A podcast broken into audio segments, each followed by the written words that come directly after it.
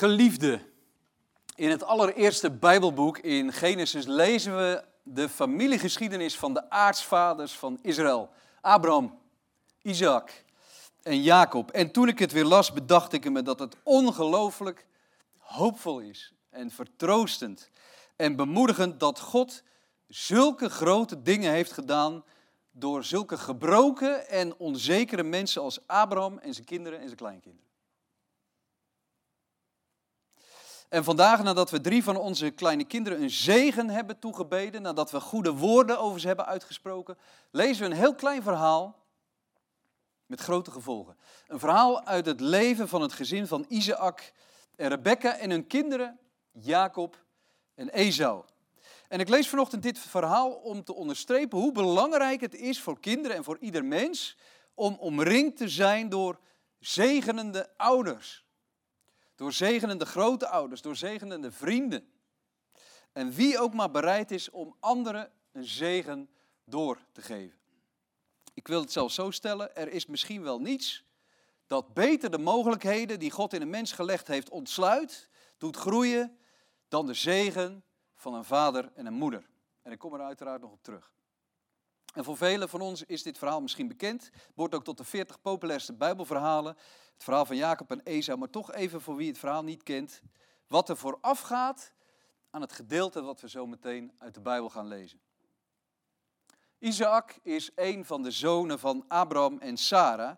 En die is er bepaald niet vroeg bij. Hij komt eigenlijk heel onzeker op me over. Zijn oude vader Abraham die moet een vrouw voor zijn zoon laten zoeken. En die wordt gevonden in Rebecca. En hij trouwt, Isaac trouwt op zijn veertigste. Naar het lied, trouw niet voor je veertig bent. En die trouwt met haar en Rebecca die raakt na lang bidden in verwachting van een tweeling. Rebecca heeft een moeilijke zwangerschap. En je weet dan al in de Bijbel, dat wordt wat met die kinderen. En Jacob en Esau worden geboren. En Isaac is dan al 60 jaar oud. En Jacob en Esau, dat zijn werkelijk tegenpolen. Esau, dat is een echte buitenjongen, een jager, altijd op pad, de wildernis in. Maar Jacob is juist een moederskindje.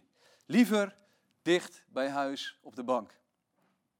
En dan staat er in dat ene zinnetje, we gaan het niet lezen, in, in, in de Bijbel, die altijd zo goud eerlijk laat zien wat er gebeurt. Dan staat er dat vader Isaac meer van Esau hield dan van zijn andere zoon. En dat moeder Rebecca Jacob als lieveling had. Nou, en nu kun je als lezer weten, dat zal dit gezin op de lange duur opblazen. Dat zal alles, zo niet heel veel, kapot maken. En het duurt nog even in dit gezin, maar die schadelijke patronen die zullen op de lange duur hun tol eisen. En ook hier komt het tot een climax als Isaac op zijn oude dag, voordat hij sterft, zijn zegen wil meegeven aan zijn oudste zoon. Dat is volgens de traditie. De oudste zoon Esau zou de zegen krijgen. En velen van ons die weten wat er dan gebeurt. Isaac die geeft Esau de opdracht om een, een lekker goed stuk wild te schieten en voor hem klaar te maken, zodat vader Isaac op krachten kan komen en dan, voordat hij sterft, zijn zegen aan Esau kan meegeven. Nou, en nu is de tijd voor Rebecca, die heeft staan luisteren bij de deur om haar sluwe plannetje in werking te stellen. Terwijl Esau op jacht is, laat ze Jacob, haar lievelingszoon, zich snel verkleden als zijn broer Esau. Met dierenhuiden over zijn armen en over zijn gladde nek getrokken, zodat Isaac toch een beetje zou aanvoelen als Esau bij de blinde vader Abraham, uh, Isaac. En daarna maakt ze een lekker maal klaar voor de oude blinde man en ze stuurt lieveling Jacob met een heerlijk stoofpotje naar vader Isaac om de zegen op te gaan halen voordat broer Esau terugkomt van de jacht. Nou, kort en goed. Isaac, die, of uh, uh, Rebecca, die slaagt in de verwisseltruc en die ontvangt met zijn bedrog de zegen van vader Isaac, die eigenlijk voor zijn oudere broer Esau was bestemd. En Rebecca is natuurlijk erg content, maar het drama is compleet. En de zegen zal voorlopig als een vloek worden in het hele gezin. Nou, en dan zijn we aangekomen bij een van de meest, vind ik, dramatische en emotionele scènes uit het hele Bijbelboek. Die me diep raken elke keer als ik ze lees. En die ons ook een enorme spiegel voorhouden. Als ouders, als grootouders En die misschien ook voor ons als kinderen, want we zijn allemaal ooit kind geweest, misschien wel diep kunnen raken en heel wat herkenning oproepen. Laten we het met elkaar lezen. Wat er direct na dit bedrog van Rebecca en Jacob gebeurt. En we lezen uit Genesis 27, de versen 30 tot en met 38. Genesis 27, we lezen hier uit de nieuwe Bijbelvertaling vanaf vers 30.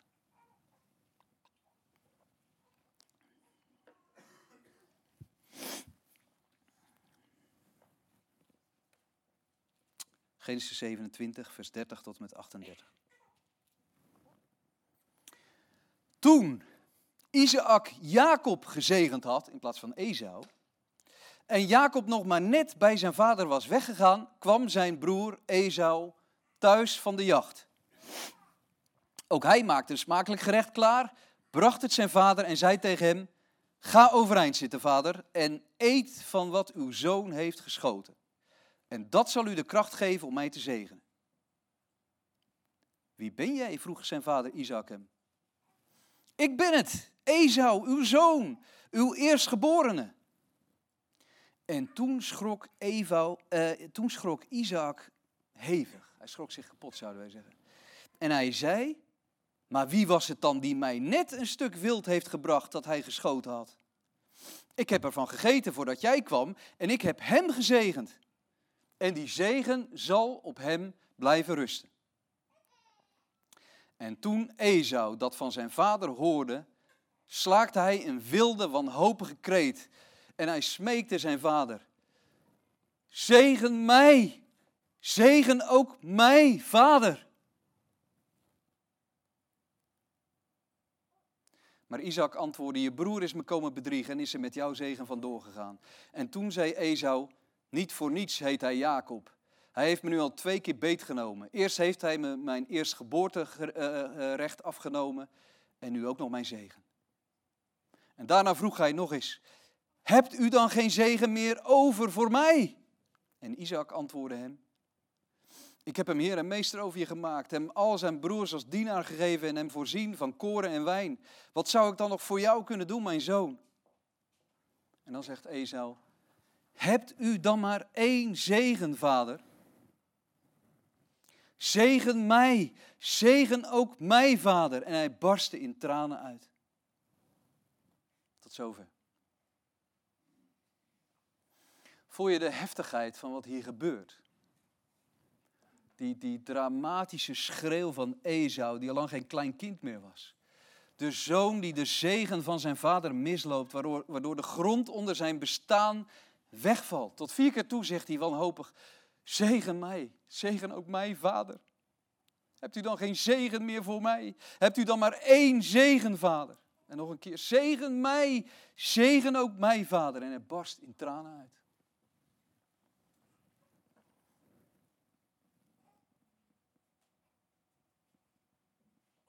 Meerdere malen heb ik zelf tegenover iemand gezeten die me vertelde een leven lang te hebben geleden omdat een vader of een moeder er maar niet toe kwam om woorden van zegen over te brengen. Om al was het maar één keer te zeggen, ik hou van je. Al was het maar één keer, ik ben blij met je.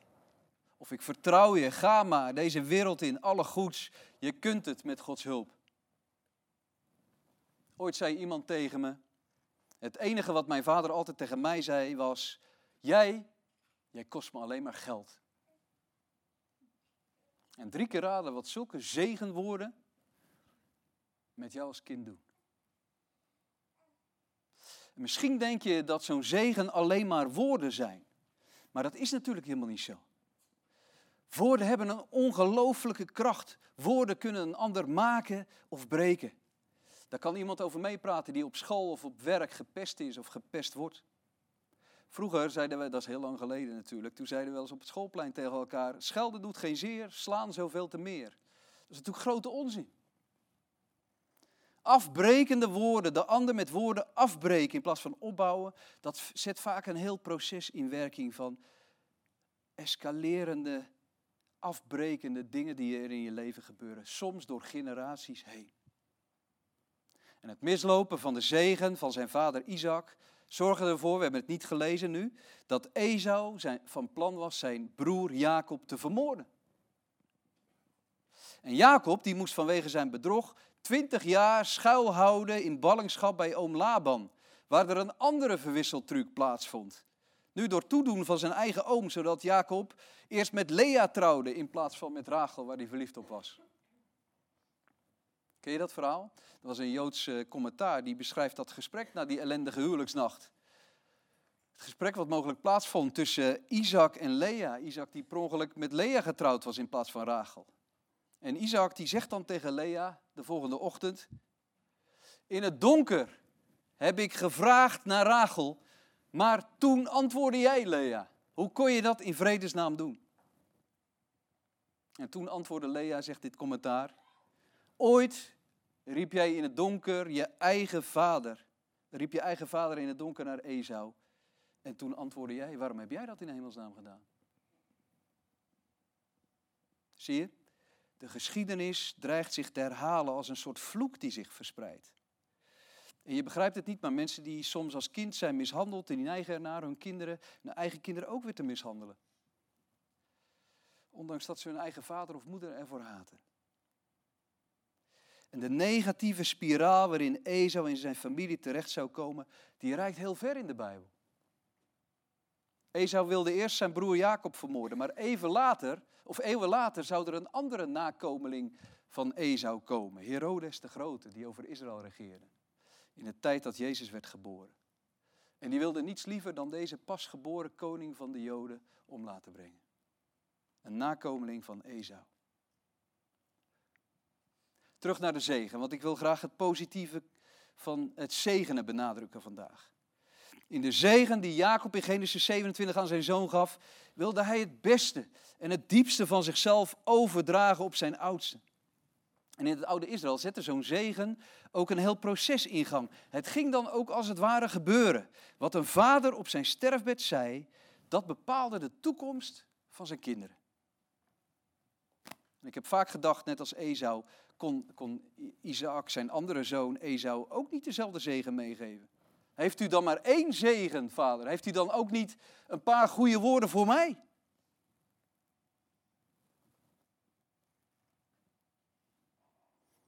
Nee, toen was er maar één zegen. Je kunt een zegen maar één keer uitdelen. In die tijd, en ergens is dat nu ook nog steeds zo. De tijd dat je langs de lijn staat bij je dochter bij het voetballen, of in de zaal zit bij je zoon bij het turnen, of andersom. Net hoe genderneutraal je denkt. Die kun je maar één keer uitgeven. Die kun je maar één keer besteden. Bizar is dat eigenlijk. En dat is, als je meer kinderen om je heen hebt om te zegenen, dat is soms best ingewikkeld. Ik heb hier een paar kinderen in de zaal zitten vanmorgen, dus ik ga er niet te veel over zeggen, dat, moet je, dat moeten zij maar doen. Maar bijvoorbeeld in gezinnen waarin één kind uh, heel veel aandacht nodig heeft, door een bepaalde ziekte of, of door iets waar het kind mee topt, dat is voor andere kinderen in zo'n gezin vaak heel erg ingewikkeld. En Jacob zegt het ook tegen Esau: Ik heb je broer gezegend en die zegen zal op hem blijven rusten. Die kan ik jou niet meer geven. Eens gegeven, blijft gegeven. En toch krijg ik, als ik dit lees, medelijden met zowel Esau als met Jacob. Want Jacob heeft dan wel de zegen van Isaac ontvangen, maar hoe heeft hij het ontvangen? Was dat wel een echte zegen? Isaac dacht toch dat hij zijn lieveling Esau voor zich had? Was het ook niet een drama voor Jacob om zijn hele leven te weten dat zijn vader eigenlijk veel meer hield van zijn broer dan van hem? En je ziet dat Jacob zo verlangde naar de goedkeuring en naar de zegen van zijn vader, dat hij het met list en bedrog samen met zijn moeder wilde afdwingen. Eigenlijk een dubbel drama in dit gezin. En wat doet me dat weer beseffen, wat een verantwoordelijkheid wij hebben als ouders, als broers, als zussen in onze gemeenschap, om na te denken over onze woorden. Want hoe makkelijk is het om tegen je kind te zeggen, wat ben jij toch altijd ontzettend lastig. Wat een gezeik, excuseer. Dat vlucht er even uit. Of, of hoe makkelijk is het om tegen, je kinderen te, dan, tegen een van je kinderen te zeggen: waarom kun je nou nooit eens een keer iets in één keer goed doen? Of nog erger, ik heb alleen maar last van jou. Woorden die als een vloek kunnen doorwerken in het leven van je kinderen. En als ik deze tekst weer lees, dan besef ik weer hoe goed het is om eerst na te denken voordat je iets zegt. Om bewust bezig te zijn met hoeveel tijd en hoeveel aandacht er nodig is voor je kinderen, voor je gezin, voor je vrienden. Om echt tot een zegen te kunnen zijn. En daarom zeg ik nog maar eens een keer vandaag, er is misschien niets beter, niets dat meer de mogelijkheden van een mens ontsluit dan de zegen van een vader of van een moeder. Want positief gesteld, woorden als ga maar, ik vertrouw je, woorden als probeer maar, ik sta achter je, oftewel ruimte geven, positieve aandacht, zinvolle tijd, opbouwend investeren in het leven van je kinderen en al dat soort dingen, die geven je kinderen heel vaak vleugels. Ga maar. Ik sta achter je, ik vang je op. En als je in de ogen van je kinderen kijkt, hoe klein of hoe groot ze ook zijn, en als je heel goed luistert naar hun ogen, dan hoor je ze dit zeggen. Zegen mij. Zegen ook mij. En laten we daarom als nieuwtestamentische gelovigen regelmatig tegen elk van ons of tegen andere kinderen zeggen wat God zei tegen zijn zoon Jezus. Jij bent mijn geliefde kind. In jou vind ik vreugde. Matthäus 3, vers 17. Je bent mijn geliefde kind. Ik word blij van jou. Zeg het vandaag weer eens tegen ze. Ook al vind je het lastig, ook al heb je het misschien niet geleerd, heb je er geen woorden voor. Try it. Stuur eens een appje.